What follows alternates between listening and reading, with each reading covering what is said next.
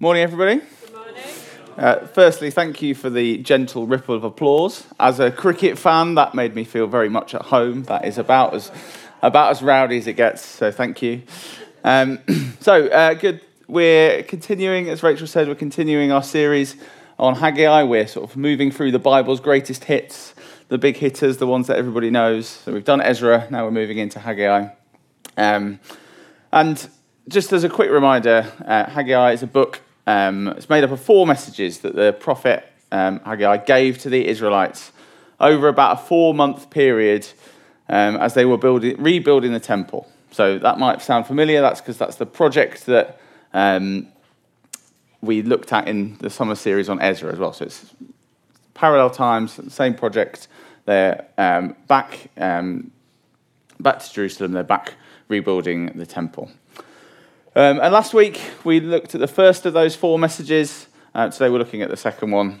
Um, last week, really, the Israelites were given a bit of a kick up the backside. Um, it was a message that was to a group of people who were probably a bit comfortable and a bit complacent. Uh, things were going fairly well. Um, I think the phrase that Luke used last week was that they'd settled. Life wasn't perfect, but they'd got some nice houses. Life was fairly comfortable. They were okay. And they'd learned to be okay with their lot. Um, now, that sense of complacency and comfort and being okay with how things are um, is definitely a trap that we can fall into.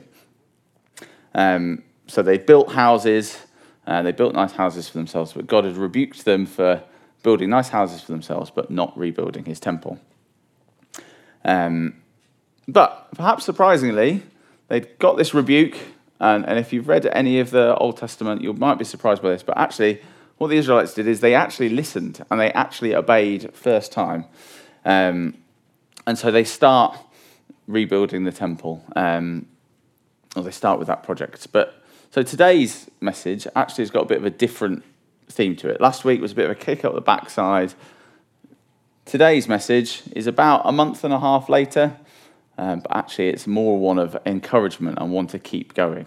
Because a month or so later, they would they decided they were going to rebuild this temple, but a month or so later, they'd already started to lose hope. They'd already started to feel discouraged.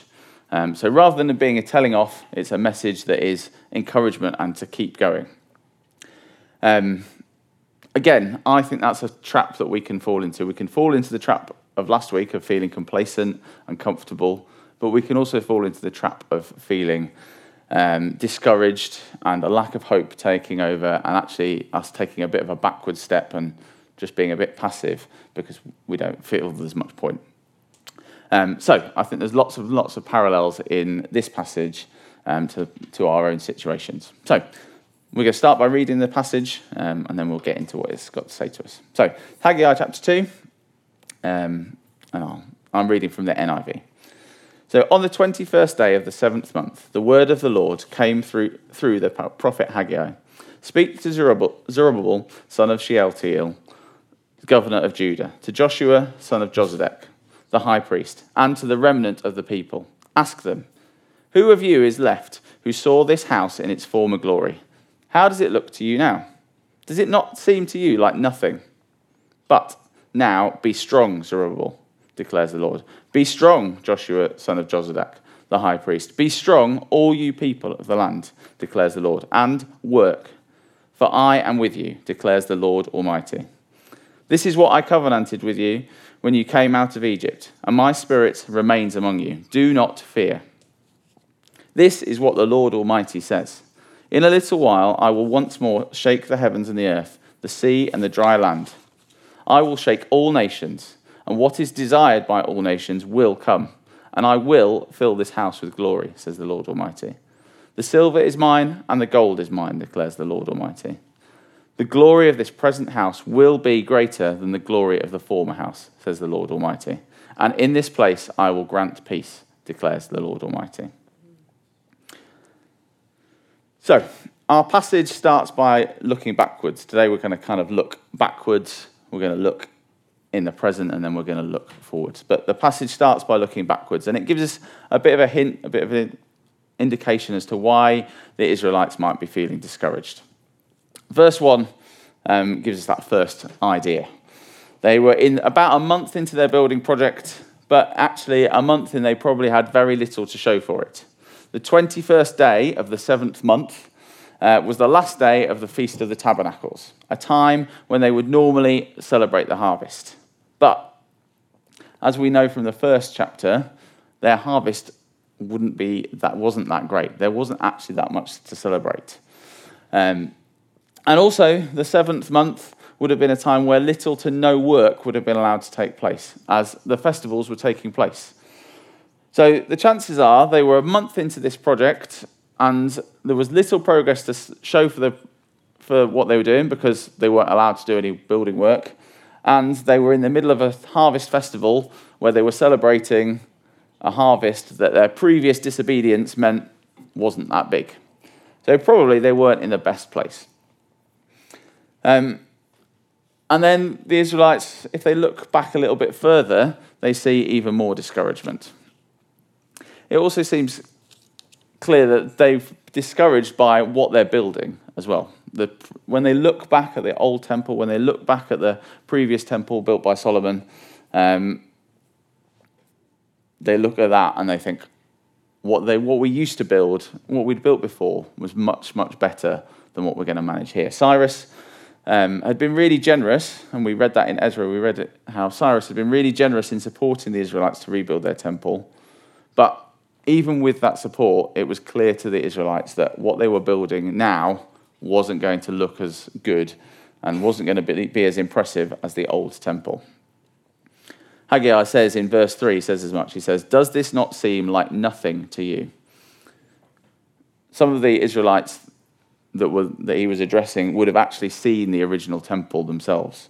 So they knew there was no hiding from the fact that outwardly, as they looked at this new temple that they were building, it was going to look less impressive, less spectacular than what they built before. So, was it worth bothering with? Was it worth building um, if it wasn't going to look as good as the old one used to? Was it going to be worth the effort? Now, we can be like this in our day as well.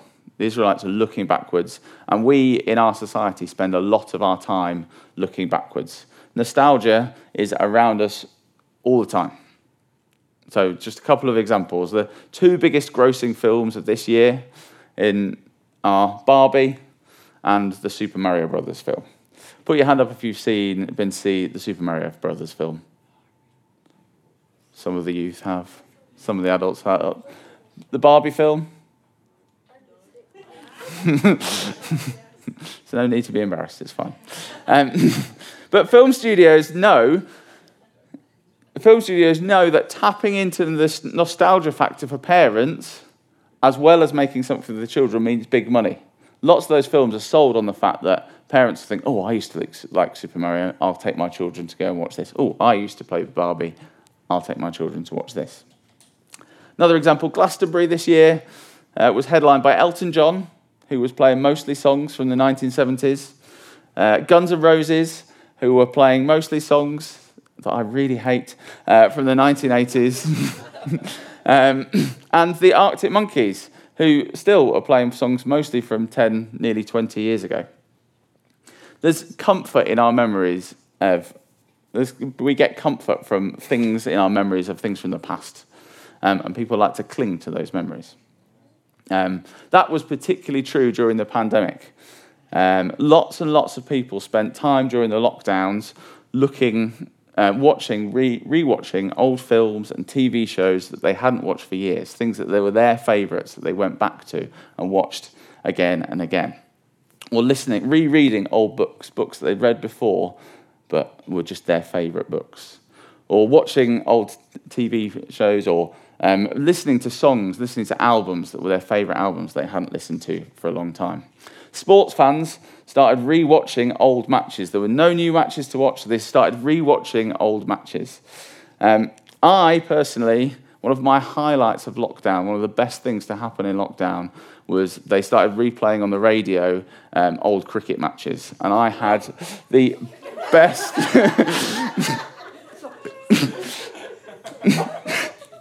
the best afternoon uh, working from home, re-listening to uh, Test Match Special from years gone by, it was, it was one of those moments that if you know, you know. There'll be some people in this, in this room nodding and thinking, yes, that sounds amazing. And some people, like Liz, thinking, you are a very strange man. And that's fair enough. but nostalgia can be a bit of a comfort blanket for, blanket for us. It's really, really amazing to have happy memories of things um, and to revisit them. And our memory is an amazing and it's a precious gift from God. But we also need to be wary of it. Um, because it can be dangerous and it can be dangerous for our walk with God. We can turn things that we look back on fondly and we can build them into being more impressive than they actually were. And as a result, the things that are happening in the present, we look at them with a sense of disappointment. Um, and that stops us from making the most of them. Nostalgia is built on a half truth. It's an exaggerated and it's a rose tinted version of what things were like in the past. Usually, the things that we remember were good, um, but often they weren't quite as good as we convince ourselves that they were. Certainly, this is the case for the Israelites in the Old Temple. A quick glance through the Old Testament shows you that when they had the Old, the old Temple around, it may have looked magnificent, but the Israelites hadn't exactly enjoyed years and years of prosperity, non stop security, and closeness to God. So Though we should enjoy our memories of the past, we should be wise to the danger of building them to being far greater than they were before. This nostalgia can be fatal to our relationship with God. We can't serve God in the past, only in the present. So if we're constantly looking back and fearing the best is behind us, then we're likely to miss out on what God wants to do now. And we can feel nostalgic in lots of different ways. We might feel nostalgic about particular periods in our life, um, maybe our church life or our home life or our friendships or even our work with God. But alongside that feeling of nostalgia can be the feeling that we saw the Israelites experience one of discouragement about the present and therefore a reluctance to throw yourself into the now, into what's happening now. So, maybe as you're looking at the life groups and which life group to be in. Maybe you've got a memory of a really, a really fond memory of a life group that you were in in the past that was really great. But maybe you've got also a feeling that actually, somewhere in the back of your mind, any future groups that I'm going to be part of won't be as good as that one that I was in before. It won't be as good. So you just hold yourself back from fully committing to your new group because it's probably not going to be as good as that one I went to before. Maybe you hold back in the effort that you make to be there every week, or even the effort you make to signing up to that group. Or maybe you just hold yourself back in how much you get to know and invest in the people who are in your group, um, how vulnerable you are with people. Maybe, maybe you've got a really fond memory of a particular time in your church life where you had loads of really good friends around. There were loads of people who you really liked, who were really good for you, but now, as people move on and life changes, you find yourself in a different stage. But maybe the feeling of nostalgia about those friendships, about that period in your life, maybe that makes you just hold back a little bit from really investing in the people and really getting to know people who are among you now. Maybe there's a thought in the back of your mind going, well, that friendship won't be quite as good as the friendship that I had then. maybe, maybe just in your personal life, there was a time in your life when you felt really, really, really close to God. You had a brilliant routine, you had amazing quiet times, you felt like God was speaking to you throughout the day. Um, and, but maybe, rather than inspiring you to try and get back to that place, rather than trying to recreate that feeling and get back into that routine, maybe that feeling of nostalgia, hold, nostalgia holds you back. Why should you bother when it will probably never be as good as it was back then. Having positive, happy memories is obviously a really, really lovely thing. But we need to be watching out just in case that instead of inspiring us into action in the present, that we actually cause ourselves to hold ourselves back. Now, as you will have picked up from my preaches, I quite like sport. Um, and unfortunately, I've reached the age when, um, when you hear someone described as a veteran or an experienced player or an old stager, which is the most insulting, the commentators are usually describing somebody who's younger than me. Um, England have got a bowler called Jimmy Anderson who I love very much, and mostly because he is still a little bit older than me. Um, but I have to accept, accept that as a sportsman, I'm getting to the stage where my glory days are over. Um, my past is behind me. I was always very, very, very slow, but I'm only going to get slower. Um, but I know. Um, but I've never played sport because of the outwardly amazing things that I want to achieve. I've always played sport because I love doing it. And I will, hopefully, I want to always carry on playing sport because it's something that I really enjoy doing. I'm too old to play football, I want to play walking football. When I'm too old for walking football, I'm going to take up bowls. Um, maybe before that. Um, but the point is, our spiritual lives, our lives with God, are not like sporting lives. We don't reach a peak. Our bodies don't slow us down. Sometimes we might hold ourselves back because we think we've reached our peak, um, but that isn't the point. And we don't obey God because we're doing something that's outwardly impressive. We obey God because we obey God. And so, if we're holding ourselves back from doing something for God because we think it's not going to be very impressive, then maybe we've missed the point. Maybe we've missed the point of why we obey God. Actually, we don't do it because we're going to do something outwardly impressive. We don't not do something because we think it's not going to be very impressive. We do it because God tells us to and because it's obeying God. Um, so maybe if you're in that phase, I've really felt like this morning there's maybe some people who are in that feeling, actually, yes, I am holding myself back. Um, maybe you've got that subtle thing in your head that the glory days are behind you. Um, I really feel like God would say, God would encourage you to throw yourself now into what He's got for you now. Um, don't hold back just because it might not be as good as it was in the past. Really throw yourself into what He has for you now. Because you never know, He might do something amazing, just like I might one day discover that actually I'm a really gifted bowls player. Um, so, but God doesn't just say to them, stop looking back.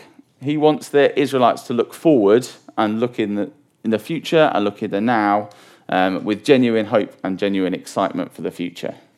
So the rest of these verses show us why this can be the case. Why this temple, though it might look, look as prestigious on the outside, is something to get excited about and something to put their hope in. So after helping the Israelites to put their past in the right perspective, this passage moves into encouraging them in the present and then moves later on into encouraging them about their future. In verse 4, he says to Zerubbabel and to Joshua and to all the people to be strong as they move forward. And why should they do this? Why should, why should they be strong? It's not be strong because things aren't that bad. Um, at least you've got a temple. It's not be strong because worse things are happening to other people, so you can't complain too much. Or be strong because it'll get the job done. They're the kind of things that people might say to us as a sort of encouragement, kind of things that actually, when you boil down to them, aren't that encouraging. Um, instead, what God says is, Be strong, for I am with you. And then later on in the verses, My spirit remains among you. The Israelites who were looking back in disappointment at what they were building, at what they were building looked like, were focusing on the wrong thing. What was important wasn't the outward appearance of the temple. Um, it, what was important was whether God showed up. God wants to assure the people that outward appearances are not the important thing. what was important was his presence. Now, this idea that our God is not drawn to outwardly impressive things shouldn't have been anything that was new to the Israelites. They would have known that when the prophet Samuel had been sent by God to choose a new king, that God had specifically told him to choose the scrawny youngest brother, David. They'd have known that when the prophet Isaiah talked about a Saviour coming, he had described a Saviour who had no beauty or majesty to attract us to him, nothing in his appearance that we should, should desire him. This idea that God looks at things differently, that um, what he looks at is inside, that what um, the world considers weak, God considers precious, shouldn't have been new to the Israelites. But it would have been considered completely radical and totally insane to the rest of the world. Most ancient societies and cultures, and actually quite a lot of more recent ones, um, would have considered the, that idea to be completely crazy. They operated, most other cultures and societies operated in the way that they saw the world operating. Only the strongest survive. Some people were born powerful and strong, and some were born weak. And it was absolutely fair enough for the strong to make the most of their strength and take advantage of the weak. That was how the rest of the world operated. The Israelites were already considered pretty weird because they just worshipped one God. But this concept, the idea that God would value the seemingly weak and the worthless, would have been completely radical to the ancient world. But our God, the God of the Bible, has a different view on the world. Our God is the God who says the last should be first, who says that in your weakness, I am strong. Our God is the God of the vulnerable, of the outcast, of the weak, of the downtrodden, of the underdog. And so God says to the Israelites, Don't worry that your temple doesn't look as impressive. What counts is whether I am there, and I will be with you. Maybe this morning you feel your, about yourself the way the Israelites were feeling about the temple. You just don't feel very outwardly impressive. That feeling might be a feeling of complete inadequacy, um, or it might just be a feeling of disappointment in yourself, or just a lack of confidence or self esteem. But our God isn't the God of the self confident or the arrogant. I think he would say to us what he, said the, what he says to the Israelites here. And what things look like on the outside doesn't matter. What's important is what's on the inside. And the God who says in 2 Corinthians 12, verse 9, My grace is sufficient for you, for my power is made perfect in weakness, would say to you, as he says to the Israelites, Be strong and work, for I am with you. God was happy for the temple to look nondescript because it helped turn eyes towards his Messiah. And likewise, likewise with us, the more we realize our outward weakness, the more we feel not very outwardly impressive, the more likely we are to lean on the one who is with us. Now, this promise of God being with us is an amazing one. Uh, it's a promise that comes up through the Bible. So, the promise of be strong because I am with you um, is what God says to Joshua when he calls him to succeed Moses in leading the Israelites. Um, it's what Jesus reminds his disciples before he returns to heaven in Matthew 28 Be strong, for I am with you. Now, I think it's incredible that God is not a distant God, but a close one.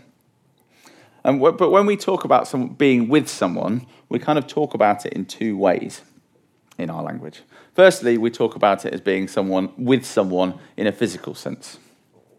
So when I describe about being with someone, I might say someone's with me in this room or someone's standing close to me.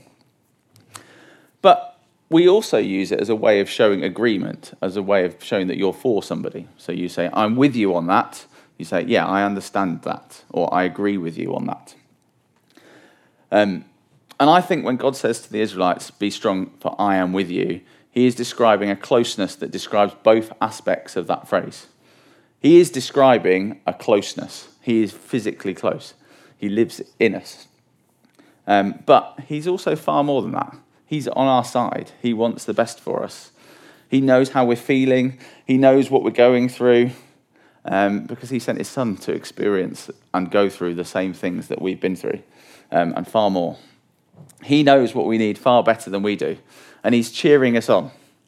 Sometimes when I think of God being close, I kind of think of him as a bit like a spiritual golf caddy.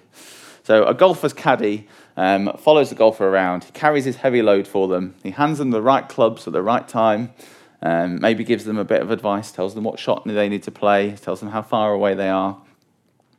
Um, and God can be like this. God is like that. This. He's close to us. He gives us what we need. He prompts us and he advises us, which is amazing stuff.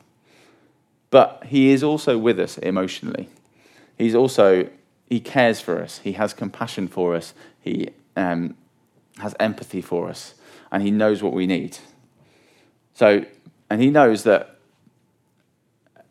and knowing that, knowing that God is with us closely, but knowing God is for us as well, means that we can, being able to be strong and work, we know has got nothing to do with what things look like on the outside. And we can know that we can go in confidently, knowing that God is with us on the inside. So, this passage has started by looking backwards and then moved into encouraging Israelites to be strong in the present.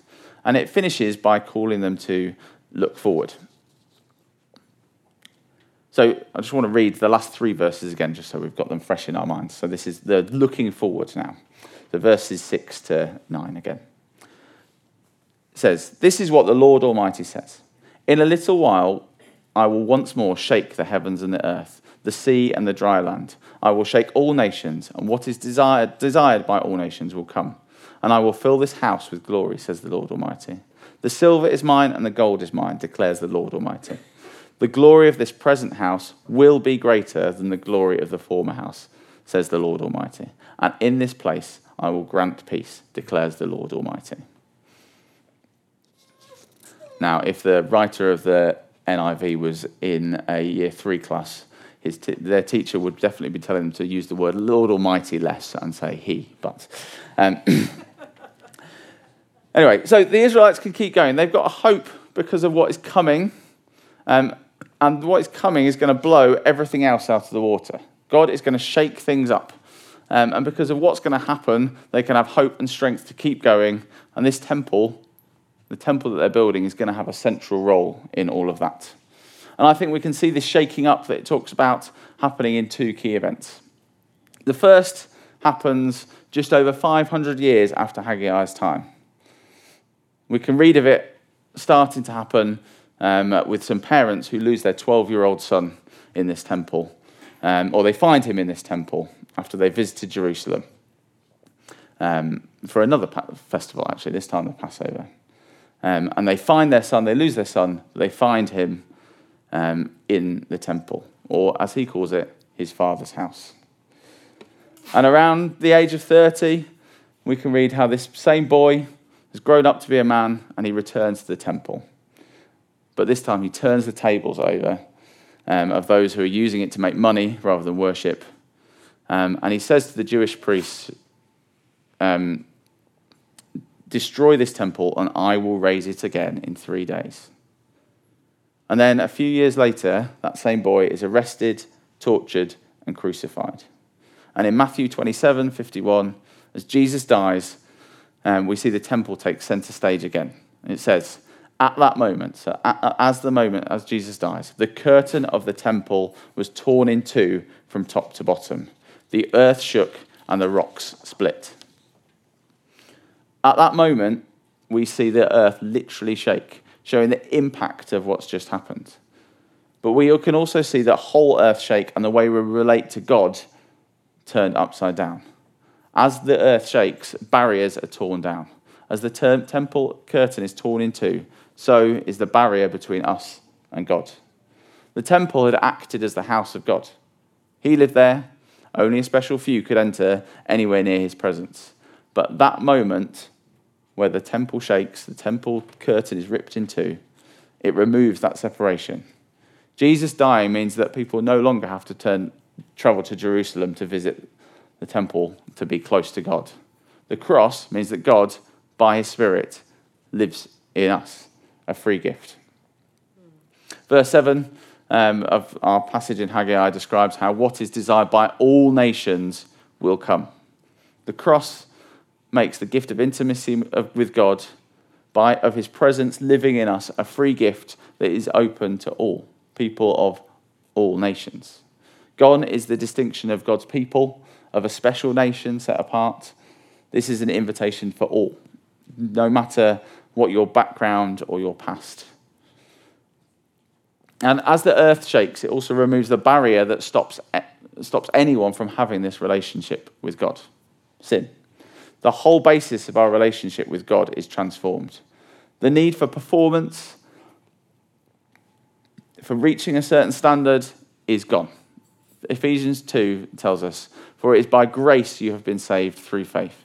And this is not from yourselves, it is the gift of God, not by works, so that no one can boast. The cross means that any guilt or any shame is gone. The Israelites in our passage worried that their temple wasn't good enough. The cross means that we are set free from ever needing to feel not good enough or not acceptable anymore. Our slate has been wiped clean once and for all. We're saved by grace, not by works. And so the cross shakes away any need for us to feel any guilt and any shame. Never ever need to feel not good enough, not acceptable anymore. We never ever have to worry about not looking outwardly impressive anymore. And so through the cross, we can see how God can say the glory of the new temple will be greater than the former temple.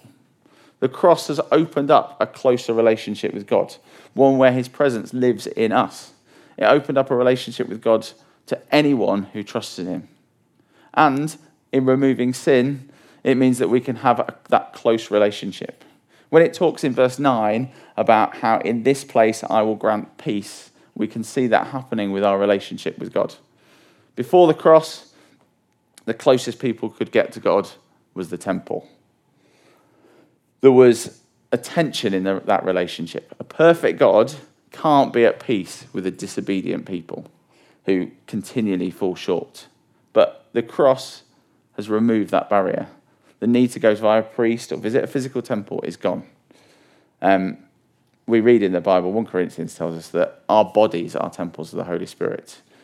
If we accept Him, He's no longer distant, but He's close. And so, in this place, I will grant peace. He's not talking about a physical place anymore. He's talking about us. We can have that peace. But the earth shaking on Good Friday, though, is not the final time that earth will shake. That's one of the times that earth will shake. Um, but it's going to happen again. And as well as pointing to Jesus coming the first time around, this passage also uh, points to his return again that we can look forward to. And um, when the earth will shake again. And Hebrews chapter 12 quotes our passage from today um, when it says this.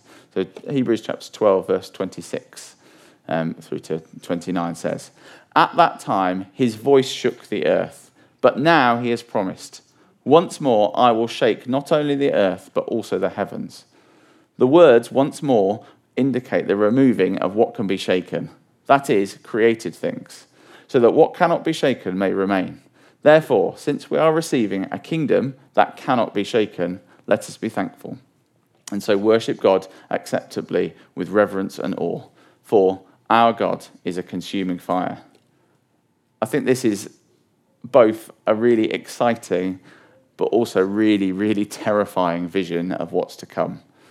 Verse 27 tells of the removing of things that can be shaken. But the little aside, I love the little aside that comes after that. Because um, I just think it paints a staggering pretty hilarious picture of how big God is. So it talks about things that can be shaken. But it doesn't say things that can be shaken like jelly or the leaves of a tree on a windy day. It says things that can be shaken, that is, created things. Anything that can be, that's been created, God considers a shakable thing. Something like a blue whale that's 199 tons, shakable to God. Or Mount Everest, 8,849 meters tall. Shakable things to God.